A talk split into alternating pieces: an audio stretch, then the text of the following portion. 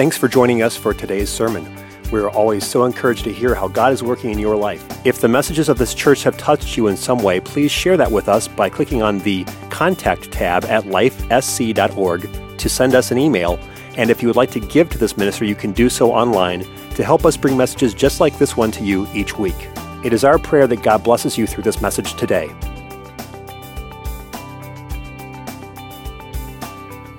There are three P's in your life that you have to have to make you healthy. Amen. Okay, so these these I just started them with P. Number one is you have to have a practice um, at something, not a project. Okay, so you have to know that you're practicing your faith, you're practicing your walk with God. There are times when you're going to fall down, slip up, mess up, bruise your knees. Anybody been there? Okay, and so as you're practicing, you have to realize that you're not a project that's going to be finished. You're not a project that's going to come to completion, okay? God doesn't look at you as when I get her here, she's done. We're we're going to walk with God all the way through until he calls and the trump sounds and the Lord comes in the clouds. Amen. Anybody believe he's coming back?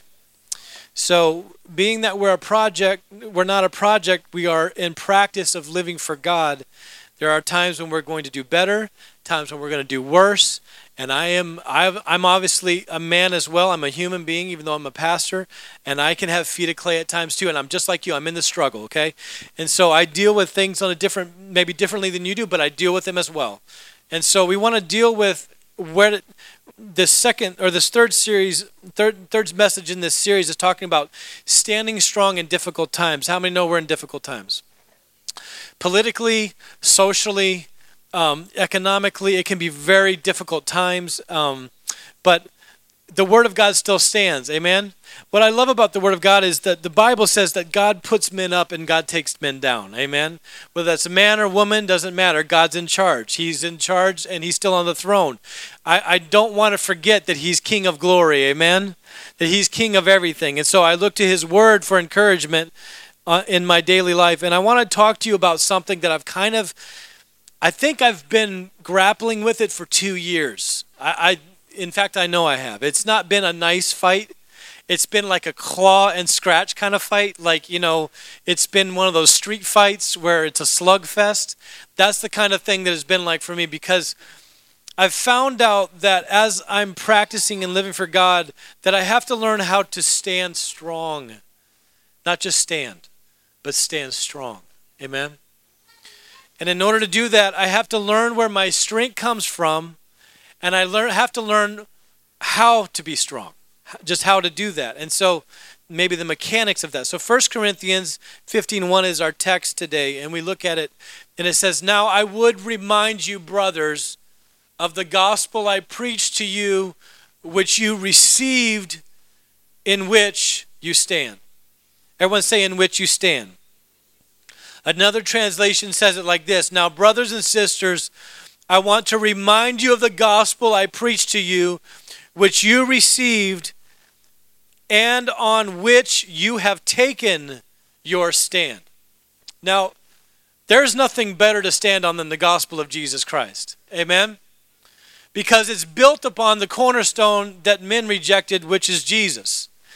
He was the stone that the builders rejected, the Bible says. He became the cornerstone. If you go back in antiquity, you realize they would hew out a stone that became the level or the, the model for which they built the entire rest of the building off of. And they would set the cornerstone because the cornerstone was true and level and right. When they set the cornerstone, they would build their walls off of that cornerstone, and that would make the building true the building stand properly. So the cornerstone was very important. I put Jesus as my cornerstone over 30 years ago, and I'm glad about it. Amen? And anything built in my life, I have to go back and give him glory because had he not started a work in me, I wouldn't be where I am right now. Amen, somebody. So I'm grateful that I know who I stand on. And so when I'm looking at the Word of God, I have to talk to you a little bit about the impact that we have as Christians we have to know that our culture is getting more and more casual. How many know that? We're living in a casual culture. We're experiencing it in the church where I might come, I may not come. I may be there, I may not be there. I might make it, I might not. I might come, I may no, nah, I don't know. And a lot of people say this. They say, "I'll try to be there." If they say I try, I'll try to be there. If they say I try to be there for you. If they say I'll try to be at your event. If you say, "Hey, oh, this is going on. Would you like to come?" And they're like, "Yeah, yeah, we'll try." That means they're not going to make it, because truly trying Giving yourself in a commitment is what allows you to actually make it happen. I found out that my vows in the in the places where I make a commitment with my words should dictate my actions. Amen. And I looked at the Word of God in John 1 and I realized that in the beginning was the Word. And the Word was with God and the Word was God. And therefore, God set up a Word that would allow all of His actions to flow out of. Amen, somebody, right? So, in the beginning was that plan or that logos, that word. And so, what I do now is anytime I walk into a relationship, I realize that if I'm going to say yes to helping you, I'm actually saying no to helping somebody else at that same time. Every yes is also a no. Do you realize what I'm saying there? So, when you look at managing your life or managing your schedule or being too busy or being too hectic, you have to look at where you're saying yes because wherever there's a yes, there's also a no. That fact is the truth, and people don't like truth today. Isn't it interesting that living for Jesus has become controversial? And that calling the Bible truth is no longer really truth. They say it's just a book of history. It's not the truth. But I want you to know that whether people think it's controversial or not, I'm going to live for the Lord with all my life. Amen? I'm going to give him everything of me. And in that doing that, I want you to know that there's going to be people that don't like you taking a stand for Jesus Christ. So you're not just going to have to stand, you're going to have to stand strong. They're going to not like maybe what you do. They're maybe not even going to like the kind of places you go and the ways that you live out your walk with God. But isn't it interesting that while they say that we're hindering them or we're inhibiting them or we're infringing upon their rights, they can do whatever they want, sleep with whoever they want, drink whatever they want, and it doesn't affect us. Well, yes, you know what? It does affect me. It hurts me that you don't know that Jesus loved you better than that, and He wants more for you, and your best you is not found in those things. That those things lead to death, and those things lead to destruction in your life. And I want you to know that the heart of a pastor hurts over people that don't know the love of Jesus Christ, that don't know that He gave His last breath so that you could give your life to Him till your last breath. I want you to know that God loves us with everything in Him. And in that life that He laid down, I find my hope and my joy. And, and I find that people that are upset with that, they just have to be upset with it. They just have to be upset with it. We had, we had a scoffer spirit enter our church for the first time. A scoffer spirit where they sat and they just kind of looked and made fun the whole service. And I was like, okay, you could get upset about the enemy attacking you, or you can get excited about it knowing that the enemy has limited resource. And he's chosen to attack you which means that he sees something in you that he does not want to come to full fruition. He sees something in your life that's going to make a dent in this world and in the, and for the kingdom of God. And because he doesn't have all resource like God does, he doesn't have all power infinite and mighty and he chooses to attack you, that means that God is not only using you for great, but there is a work invisibly going on that you cannot see right now. But the devil devil knows the potential. And so he's attacking with all his power. So he doesn't have what God has. And when he attacks you, you have to know that means something.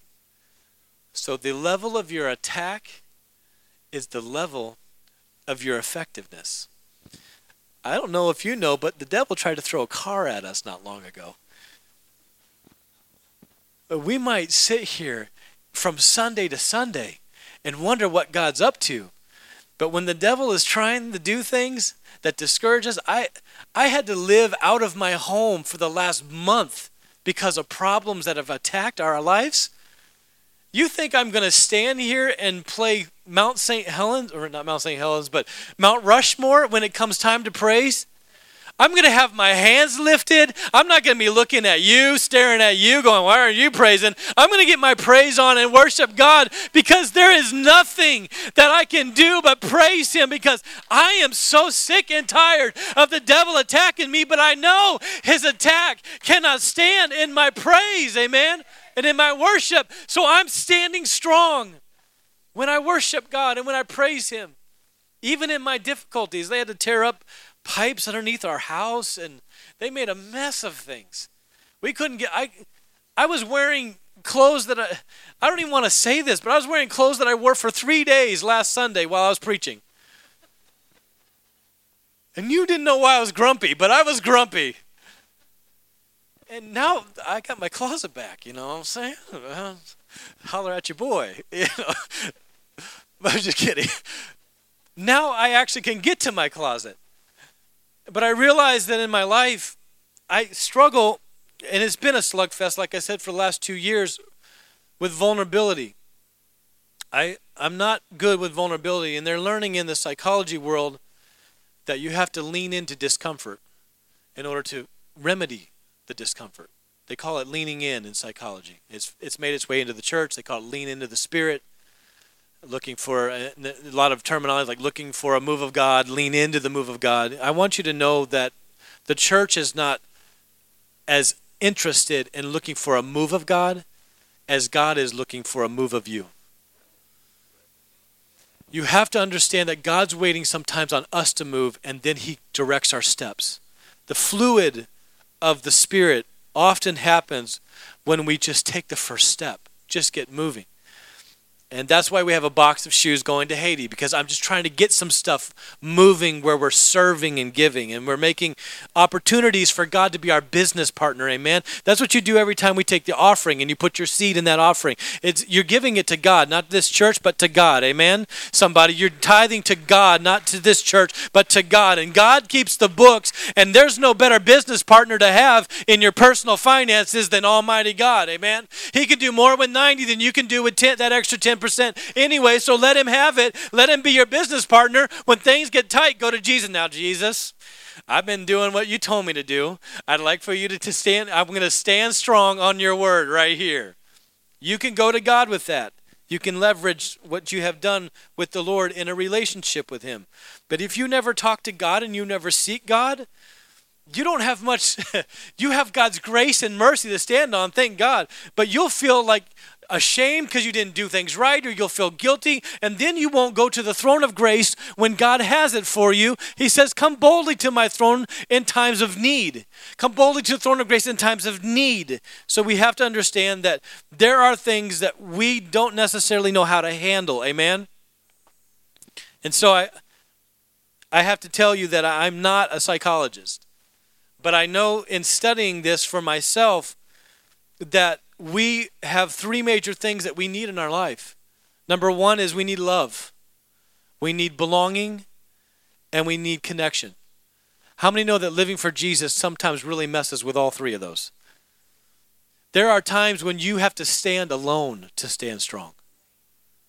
And you don't have a connection or a support group behind you. You don't have all your friends and your buddies hanging out with you because you're standing for the Lord and they don't want to do that.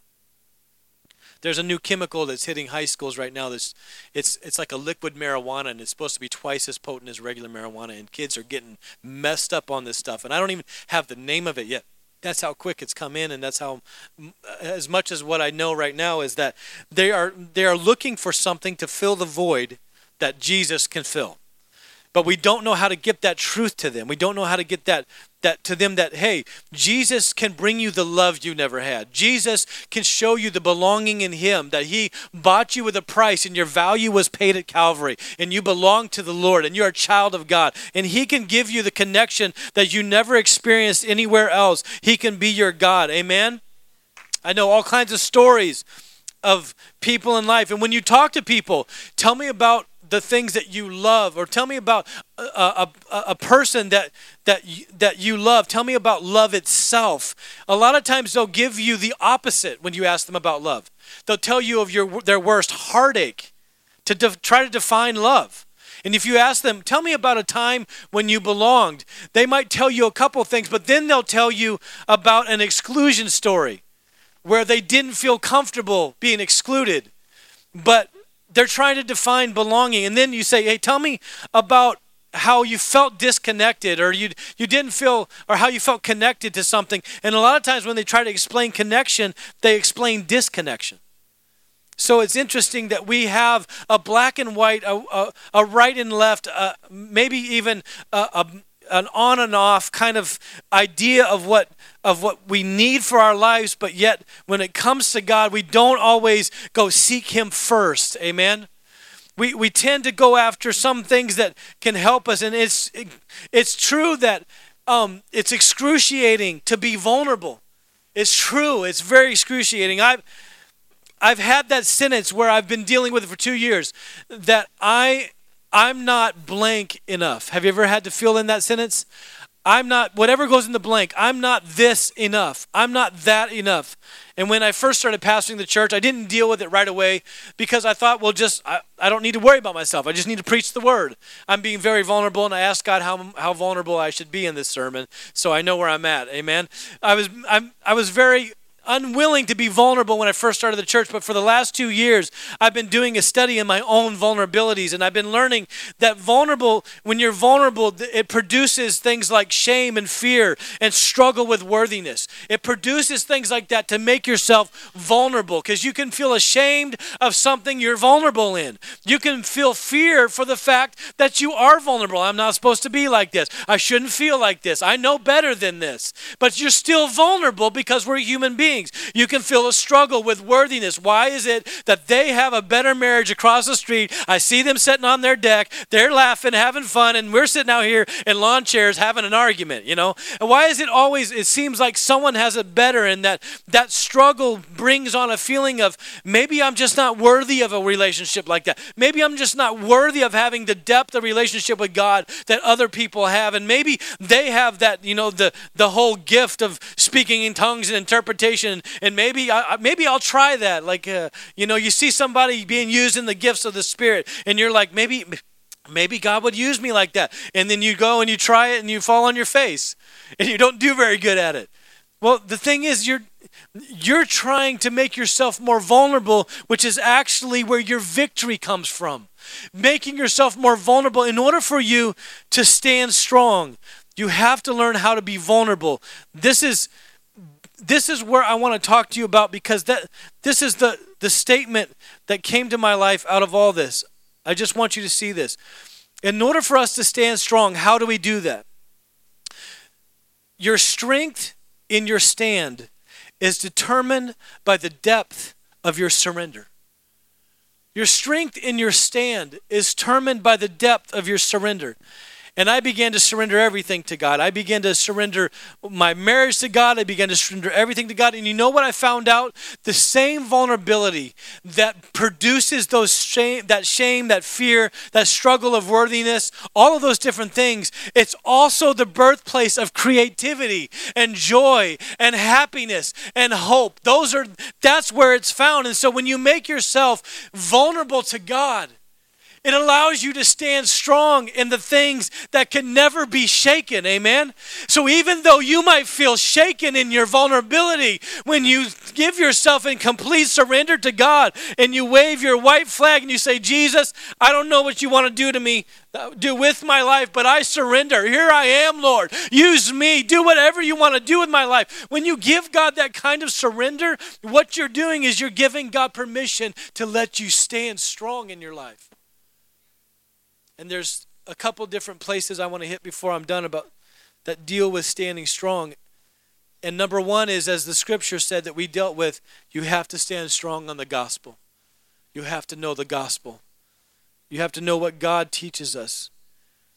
In jiu-jitsu, they train the, the, the discipline to train and surrender to that training and surrender to the study of jujitsu makes you a stronger person to stand when you need the skills. Your discipline in the Word of God is what makes you stronger to stand on.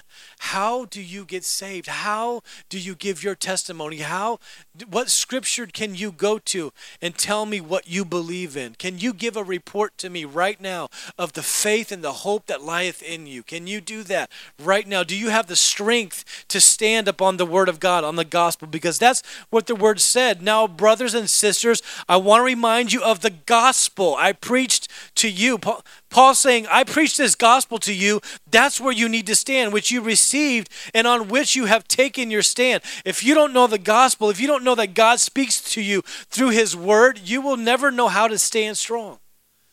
And you know, you're you need something passionate in your life from the word of God.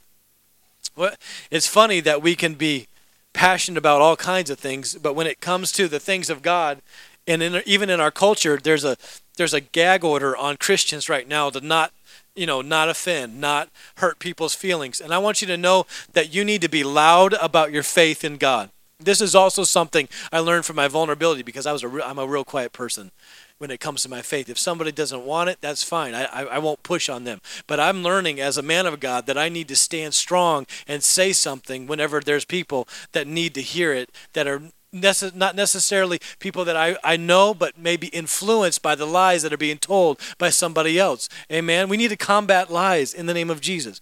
So, what I found out is that whenever I'm standing strong, God speaks to me most when I'm in His Word. Amen.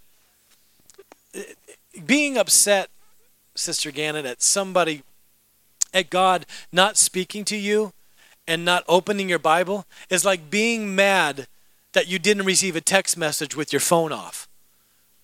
It's the same level of ridiculousness, really. Because you're trying to stand in a spiritual fight. We wrestle not against flesh and blood. How many know Ephesians 6? How many have read that verse before? How many know what that means? You're not fighting against people at work. You're not fighting against family members. You're not fighting against even your husband and wife when you get into an argument. You're not fighting against your brothers and sisters. What you need to know is battles are spiritual. We wrestle not against flesh and blood, but against principalities and powers, spiritual wickedness in high places. So we have to know that there's a spiritual work going on, and we're in a physical body, but we're spiritual beings, and we need to do the work with spiritual understanding. Amen? You need to have some spiritual intelligence in your life. Oh my goodness, I can't get off on that because I won't get to this nice illustration that I have here. So, the way that I began to look at it is I was like, Lord, I, I don't understand. Uh, what am I supposed to do? And then I began to look at all kinds of different places. I looked at the Word of God. I looked at my own vulnerabilities. I looked at psychology, and I was like, okay, where do they structure this? How do they say this? And I, I want you to know something interesting that that shame is the feeling of disconnection. Did you know that? Shame is defined as the fear of disconnection. That my shame would, would, gives me feelings of fear that I'm not good enough or that I won't be able to do. So you have to de- deconstruct what it is in your life that you're dealing with because I can give you, it's just like a diet. I can tell you all the things you need to eat, but if I don't deal with your psychology of it, your, your, um, the social aspects of your life, if I don't deal with the physical, um, the, the, the thinking in your life, um, you won't ever need you won't be successful with the diet. I can say, eat this, don't eat that. But if you have triggers in your life that you eat because you need to um, have comfort, if you eat because you need to deal with emotions that you're dealing with poorly, then guess what? I'm not going to help you by giving you a list of do's and don'ts. And that's what I saw so many times when I was growing up. I was getting a list of do's and don'ts, but they weren't dealing with the feelings of vulnerability in my life. Is that okay if I'm honest with you?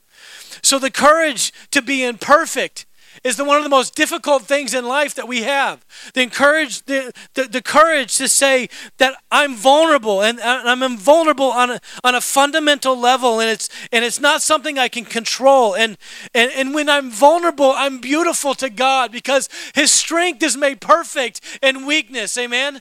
That He finds a place in me to show His great strength when I am more, most vulnerable, when I'm in a place where I say, you know what? I, I'm, I'm okay with not being okay sometimes. I'm okay with not being as strong as I need to be because when I come to Him wholehearted and say, God, I'm vulnerable in my life, in some patterns of my life, in some ways that I think, in some incidents that happen to me, I'm vulnerable. I communicate to God a sense of courage in that vulnerability that I'm willing to stand on His word because I may not have everything I need, but His promises contain everything that I need. And I may not be able to be all that I'm supposed to be, but with the work of God on my life, He can perfect me through His word. And so I open the Word of God, and it may seem like a morning. I don't get much from this reading, but I tell you what, God is speaking to me, and He brings it back. So, psychology just recently has put out a major article through a person that studied this for years, and they have come out and said the way, the way to live is with vulnerability in your life. Previously, they tried to study your vulnerabilities, go back to your childhood talk to you about all the stuff, the candy that you didn't get, the cotton candy you didn't get at the circus, how it made you feel like you were not the person that was that was given all the best and how that's affected your whole life. Maybe that's true, but I want you to know that I'm not interested in going back to my childhood. I'm interested in, in fully embracing the vulnerabilities of my life and the willingness to know it's necessary. It's necessary for me to stand strong. It's necessary for me to deal with my vulnerabilities, and the way that I deal with it is through several different ways. I want you to know that a, a people that are willing to be vulnerable in a church is a growing church. It is. And maybe I haven't been able to give you a place of vulnerability where you could deal with things that you were struggling with and you could come to me. I want you to know I'm sorry for that. I want to be a pastor that lets people heal and restore in this place. And if that means that we have to create a place where we don't judge, it's funny how the most judgmental people are only judgmental because they see people that don't sin like they do. They're good with all the people that sin like they do, but they have somewhere forgotten that how far they were down when the blood reached them. Amen. They have somewhere forgotten how God reached to them. And I want you to know that I'm passionate about being vulnerable in my life. My wife and I sat and talked for quite a while last night. We talked about our marriage, we talked about different things of our life and the disciplines that we need and the things that God's doing and and I, I just think that when you have that frame of reference where I'm okay if you think I'm not enough, because I dealt with it. I was like, oh, what if I'm not enough to be a pastor? What if I'm not enough to do this? What if I'm not enough to be there? And and in all of that, I found out that if I just stay in His Word, He gives me enough to hang on and to keep moving and to do what's right and to be wholehearted for Him. Because you can't selectively numb emotions. You can't choose certain emotions you're going to disregard and other emotions you're going to address. When you numb emotions, you numb them all. And that's what our world's doing. They're numbing their emotions by getting to the bottom of a bottle. They're numbing their emotions by getting to a joint or by getting to a drug that lets them escape their life for a little while. But we need to go deeper as the church. We need to say, I realize you have those emotions. I realize you feel that rejection from your husband. I realize you feel that hurt from your family. I realize there's those things in your life that you're dealing with. But come and talk to some of the ladies of the church. Come and meet with some of the men. Come and come and get into a life group. Do what you have to do in order for your life to be changed. And by doing that, we have a great move of God in our life. You can't stand on God's word if you never spend time in His Word. It's a quote that I wanted to say. The world we live in is a mess. Amen, somebody? They need real Christians with a real walk with God, really living for the Lord in their real life for real, yo. Every time I say something like that, the whole back row of guys like looks up. for real, I'm for reals. We got preachers that front I'll talk to the back row. We got preachers that front that got itching ears as preachers that just try to please crowds. We have prophets pleasing people. We have prophets for profit. Hello, somebody. We have all this stuff going on in our world, and people are looking for a real Christian standing strong. Are you a real Christian? Are you for real? Are you the one that's going to raise up and say, you know what? You can you can count on me. I'm going to be in the word. I'm going to live for God even if it costs me certain relationships to be holy with God. I'm going to do it so that you can come to me when your mom gets cancer. You can come to me when your dad gets hurt in an accident at work. And I will pray and touch the throne of heaven because I do it every morning and I know where to go to do it. Can you be a real Christian in a fake world? Eminem used to ask the world, would the real Slim Shady please stand up? I'm asking today, will the real Christians please stand up? You know, we're, we're noisy. You guys are looking at me. You need to start giving me some amens or something. I'm not here to just stare at you. You're not here to just stare at me. This is an interactive sermon, okay? So I need an amen. Go ahead and preach. That's right. Something like that. Just just, you know, to get us through this today. If you're going to stand, go ahead. Thank you, Sarah. Such a support. I, I love my bride. Amen. Hey, let's do this. See, that right there is what I'm talking about. A praise break in the middle of a good sermon. And the, the thing that I want to talk to you about is we're noisy about the things we're passionate about. We're noisy about the things we're intrinsically in love with. And the Bible says we can't just like the truth, it says you have to love the truth. And you need to fall in love with the Word of God so deeply that you know who your God is. You know the God that you serve. And when someone says something about it, you get rowdy. You get noisy. You get your praise on in church. If we can't pray praise in here, we they're uncomfortable with our praise out there. Oh my goodness, do I get into this? Yes, Lord. People are uncomfortable. I've noticed lately whenever I take my daughter's hand, we had a daddy daughter date weekend and we went out and we prayed every time. Just took her hand, across the table, and we prayed for our meal. And I noticed people looking at us sideways while we're praying. And so I got louder. Thank you, Lord, for these noodles. Thank you, Lord, for these meatballs. I appreciate this fine meal. I thank you for my daddy daughter weekend. I love this little girl. She's my favorite. I thank you for these people looking at me sideways while I'm praying this prayer. Bless them, Lord. I'm telling you, we need to get noisy about our strong stand for Jesus Christ. How many have ever been to a concert? Have you been to a, one of your favorite musicians or bands? You've been to a concert. Okay, when you get to that concert and you love their music and they're singing that song, do you sing along with them? Do you get your hands up like, yeah, this is, I love this song? Do you stop singing when you hit a wrong note?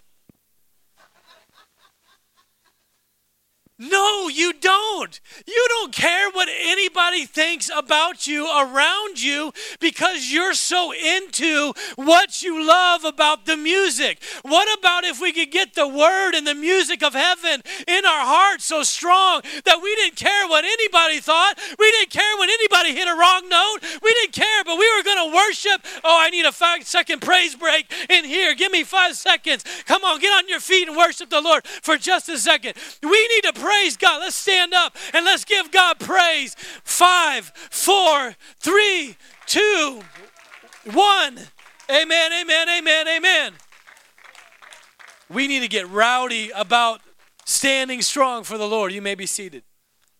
You don't care if you hit wrong notes. You like what you're involved in. You you like the presence of God you're feeling when that song comes across and waves of the Holy Ghost are hitting the congregation. I still love old songs like the anthem. When we sing the anthem here, I'm just in heaven. I just love that song. We don't sing it all the time, but when we do sing it, I'm like, that's my song. That's that's oh, how did they know? Praise you, Jesus. And I'm having a moment. I'm having a moment with the Lord. And everybody else is like, it's a song. But I'm like, no, you don't understand. There was a day I'm laying on my face in my basement, not sure what to do about a situation with my son. And I, and I went to the Lord and I just opened my phone to YouTube and I just click on a button and it comes up the anthem because I'd been listening to it, and that song just begins to fill the room, and I just feel God's presence sweep in, and I know that Jesus is there, and so I have a direct connection to the song because it helped me when I was praying over a difficult situation and it helped me stand. You need a song sometimes to stand strong for the Lord. And I'm not just talking about any old song, I'm talking about a song that got you through the darkest night, through the most difficult journeys. I want you to know that there are some times when we're shadow boxing in the church, fighting what we think is there, but the Bible says that we go through the valley of the the shadow of death. It's not death, it's the shadow of death. So there are times when fears will grip your heart, when the enemy will come and shed a lie into your life and try to tell you it's not working, it's not going to succeed, you're not going to see it happen. And when you get to those moments, you just have to get out a song and say, The Lord is with me, He shall not forsake me, and I'll make it through. Great is the Lord, great is His faithfulness. And you need to find yourself a song song that works in the darkest of nights. Amen, somebody. And I've also found that Micah 6 8 works for me. This is where I learned to be vulnerable. There's three chairs, three invisible chairs in your life. This is my invisible chair. Can you see it? Isn't it awesome? Come on, give props to Pastor for getting an invisible chair. Ooh. See, you can't even see what I'm spinning right now. You don't even see nothing. I'm just spinning it. It's all like stealthy and you can't see it. See, watch. So I'm just going to sit in midair. You ready? You ready? Watch this. Oh. Now watch. I'm going to spin in midair. Oh. Oh. oh. Come on now. Come on now. You guys are way too serious. You need three invisible chairs in your life. And Micah 8, Micah 6 and 8 tells us what they are. It says, He has told you. This is what Jesus gave me. Now, this is, I'm about to give you two years worth of personal struggle right here, all right? Is that okay? I'm going to give you two years of spiritual praying and seeking God right here. Are you ready? You sure? Did I tell you this is two years of slugfest in my life? you ready for this? He has told you, oh man, what is good. Everyone say good. And what does the Lord require of you? But to do justice. Be justice in your life. Don't respond to people in a way that they don't deserve. Do justice. So, one chair that you need to be in is the chair of justice in your life. When I was vulnerable and I was in situations, I wanted to lash back. I'll just tell you. I, I'm a passive aggressive. I'll be passive at first, then I'll set up my I'll set up my attack, and then I'll come at you, bro. I'll come at you. He's like, I'm not the type that goes, "Hey, come at me." I'm like, just wait. I'll find your vulnerability, and then I'll get you. that's that's how I personally process things, okay? I try to get all the information. I try to take make sure I'm standing on firm ground before I say, "Okay, here we go. Here's the fight. I'm going to go attack the enemy." You know, I'm like that. So, while I was setting up for this and praising God and seeking God, I came to this do justly and love kindness and walk humbly with your God. That's the three things that God told me to deal with my vulnerability. So, when you have to be vulnerable, you have to know that God is the greatest just king of all times. Amen. He is a just God. And when you give somebody the benefit of the doubt, even if they're coming at you poorly, even if they're coming at you in a way that seems very aggressive and very attacking, if you just take a step back and you say, Jesus, how would you have me handle this situation? How would you have me take care of it? Lord, how can I do justice in this moment? Do you see the weight of what I'm saying? It's the hardest thing to do as a human being because you want to blame. Because that's where things go. When you get exhausted and when you get tired and when you get worn out, the first thing you'll do, or when you make a mistake, you'll blame. That's what happened in the garden, right? Adam and Eve, they fell, they sinned. God came to them, Where are you, Adam? Because God's love, agape, requires intimacy. Amen. And if you're going to share God's love, you have to be able to be intimate in somebody's life and help them. Mm, that's another message for another day. But what happens is when God comes to us, He wants to be intimate with us. He wants in all those closets that are closed right now. Amen. He wants to clean out the places of our life. And that's why you can get uncomfortable with being vulnerable because you have things you can control right now. He wants you to surrender control. And so what God did with me is He said, Stop worrying about, careful, listen to me carefully. When you sit, if you're going to stand strong, you have to sit in the seat of justice. In other words, you have to stop worrying about who wins. You have to stop worrying about whether you lost, whether you were hurt or you were abused. The Bible is very clear that Jesus came and changed the thinking of his world. He said, Love them that persecute you. Before it was eye for an eye, ear for an ear. Peter was still trying to do that in the Garden of Gethsemane. He's like, You're taking my Jesus. I hear from him. I'll take your ear. No. I don't know what he was thinking. I'm just saying, you know, just that's the way things process in this head. If it's a problem, you'll have to get a different pastor because it's a little crazy in there. But, but I found out that if I just rest and sit in his justice and know that he keeps the books and he's going to take care of it for me, I never have to fight for my way, my will. And when I did that, my relationship with her got better and my marriage, my relationship with friends got better because I don't have to be right anymore.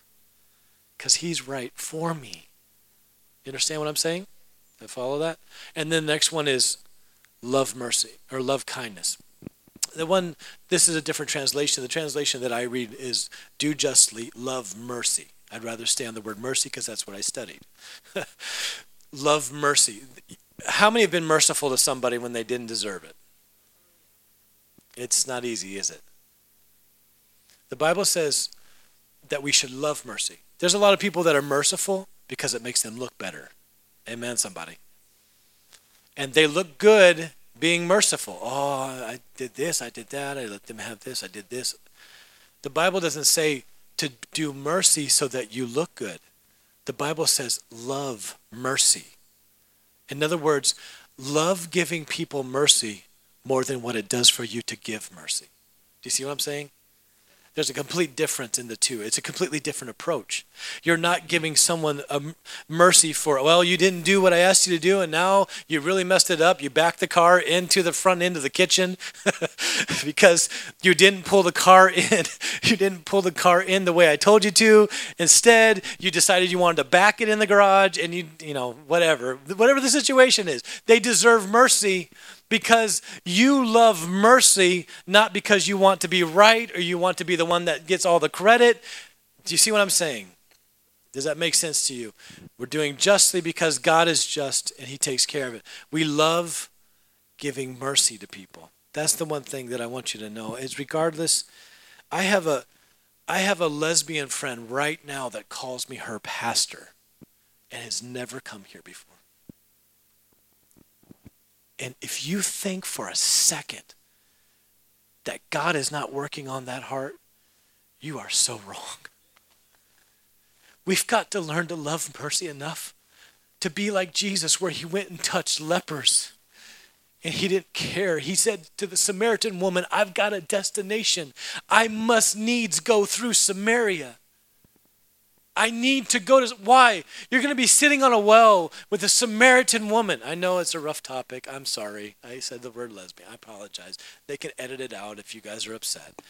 Don't email me.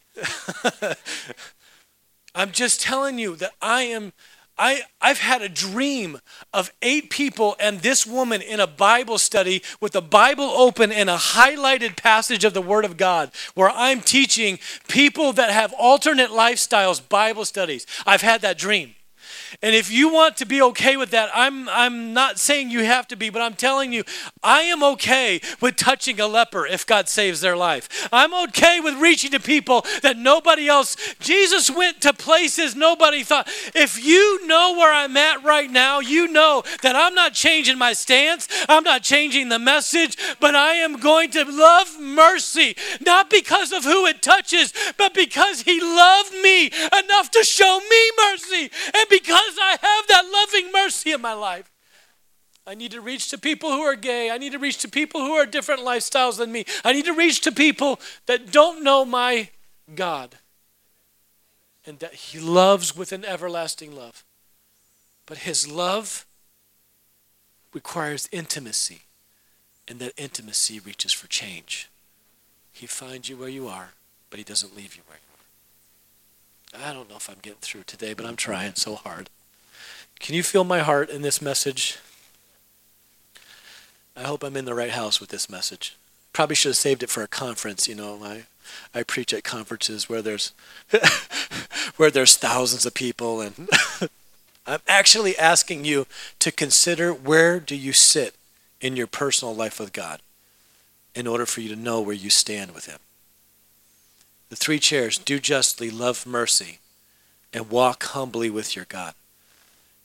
You need to be careful in walking humbly sit down in the chair of humility every once in a while and look introspectively in your life and say, Am I being humble toward God? Am I living a humble life? Am I willing to serve somebody that doesn't have the nicest breath and maybe hasn't taken a shower recently and maybe needs things that I personally take care of on a daily basis, but they don't know how to do that for themselves? What if what if your humility and your willingness to be vulnerable actually creates a place for you to walk with God? And when you stand for the Lord, He's sitting right next to you. And He's saying, This is how you be vulnerable. This is how you be real in a world that's so fake. Would you stand with me today? Is this enough for today? I hope this was good for you it was good for me. I really enjoyed putting this sermon together. I was uh, witnessing to the lady at TJ Maxx. I had all three chairs out, and I was like, "Yeah, I know it's weird. I had them out in the aisle," and she's like, looking at me strange. I'm like, "It's okay. I'm a pastor. It's all right." This is for a illustration for my sermon tomorrow. This is do justly, love mercy, walk humbly with your God. And I was like, these are the three different chairs you have to sit in in order to stand strong for the Lord. And she's like going, this guy's crazy. And by the time I got done, of course, the price, I probably shouldn't tell you this.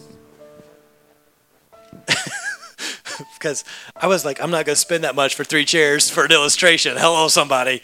We need to be faithful and frugal at the same time. Praise you. Thank you, Jesus. I had to use a coupon to get this chair already, so, you know. I want to be loud about my praise. I want to be loud about my song of the night. Paul is very clear about being boisterous. And you remember an incident where he was in jail? Who was he with? See, when he got in jail, he got in the darkest part of the night and he began to sing. I'm finishing with this. He began to sing his song in his darkest moment. But I want you to know that when you are vulnerable, he was vulnerable. He couldn't do anything about his situation. Lock, stock, and barrel. He was there, rats, mildew, whatever was in that jail. He was stuck, and they thought that they were going to kill him the next day. And he just decided, hey, Silas, let's sing a song. Brilliant idea. Uh, that's what I would think if I, I would be like chiseling on the wall with a rock trying to get out, checking the gates. I got to get out of here. But Paul was so comfortable in his vulnerability and so comfortable that God was going to be just so comfortable that God's loving mercy was toward him even though he sat in a jail cell. God was working for him. And he was so comfortable with it that he was willing to humbly walk to his death the next day if God called that for his life. Are you there? Wow, that's hard. Isn't it hard? We're not in orange jumpsuits with ISIS standing behind us, ready to take our lives if we claim that we live for Jesus. We'll never probably be in, be in that situation, but you personally, to be effective in the kingdom, have to take this message to heart. And so, Paul is sitting there and he's talking to Silas and he says, Let's sing. I don't know what they sang. I don't know if they had voices that were good or on tune. I, I imagine Paul probably didn't have a very good singing voice. I bet he was out of tune and and he didn't have accompanying pianos players like this one right here. He didn't have anything but his voice and Silas's voice. They just began to sing. And I don't know what they sang, but they began to worship God. And their song in the night didn't just change the situation, but it changed the situation for everyone that was locked up around them. Do you, do you understand what I'm saying? I'm saying when you live like this, when you live vulnerable, when you live like Paul was living, where he's like, I can't change it, but I surrender everything to God. Here's my white flag, Jesus. I'm going to sing a song to you tonight. I might die in the morning, but tonight I still have breath in my body to praise you and he starts worshiping God and the earth begins to shake and the jail cells fly open. And not only did he did they fly open but the stocks fell off of his arms and his legs. And those that were locked up around him were set free that day because he knew how to sing a song in the night in the middle of his vulnerability.